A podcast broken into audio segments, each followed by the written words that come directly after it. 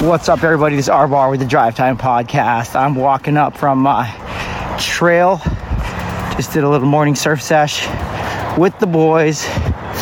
And uh, my guys told me this morning, like, dude, what's up with that guy over there? He's so angry. So there's a guy out there on the outline, outside in the lineup, old guy, just dropping F bombs everywhere, cursing, mad at everything, being really vocal. And my heart was not angry for this guy, it just instantly became sad for him because anger is not really his issue. He's sad. He's lost something. He's suffering grief and loss. Anger is also known as one of the stages of the grieving process. It's the second stage denial, then anger. Um, anger is it's also known as the easy emotion. Why is it easy? Because in my anger, I don't have to express what's really going on. In my anger, I don't have to be vulnerable. I don't have to choose anything um, hard. I just do what babies do and I vent the feelings and frustrations that I have because of something that went on that I can't control. Anger is easy. So, what do we do with our anger? Well, it starts with community. Do you have anybody to share with? If you are isolated, that's not going to be the worst thing that you do. Isolation is not the worst thing we do, but it is how we do the worst things. And if a man has unresolved conflict in his soul, he lives in a world full of triggers.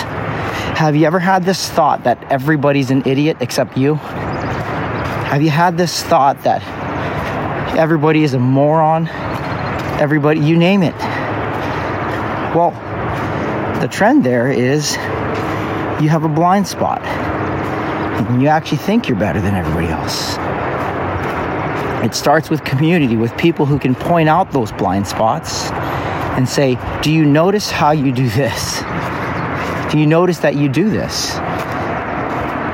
And then that community provides the opportunity and the venue of safety for us angry people to say, you know what, I, I admit that that is a problem. I have not addressed that. I have not addressed the fact that I'm bitter towards this person and it's coming out uh, during something that's supposed to be full of joy, like surfing, or something that's supposed to be awesome, like a family vacation, or simple things. So it's community, confession in the midst of that community. And if that is a gospel centered community, that's the best. I mean, really, any community will do, but for lasting freedom from angry outbursts and bitterness, that has to be rooted in the good news of Jesus Christ. Other ones can last, but that's eternal. Gospel centered community, confession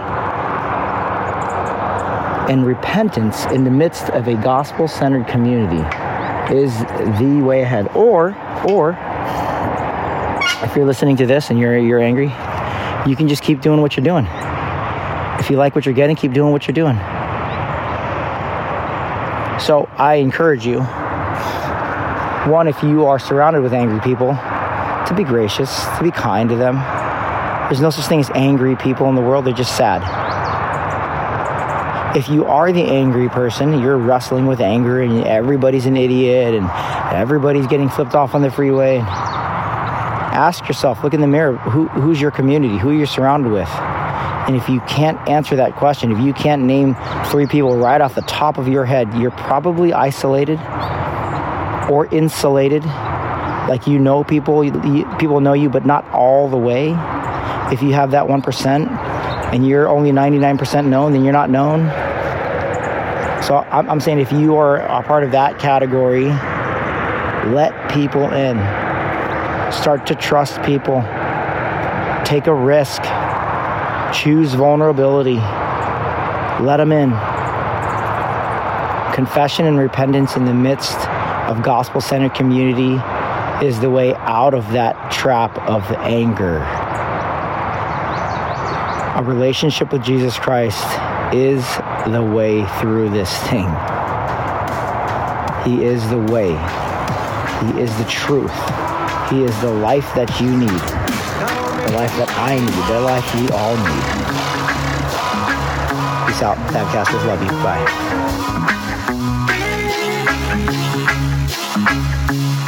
Bye.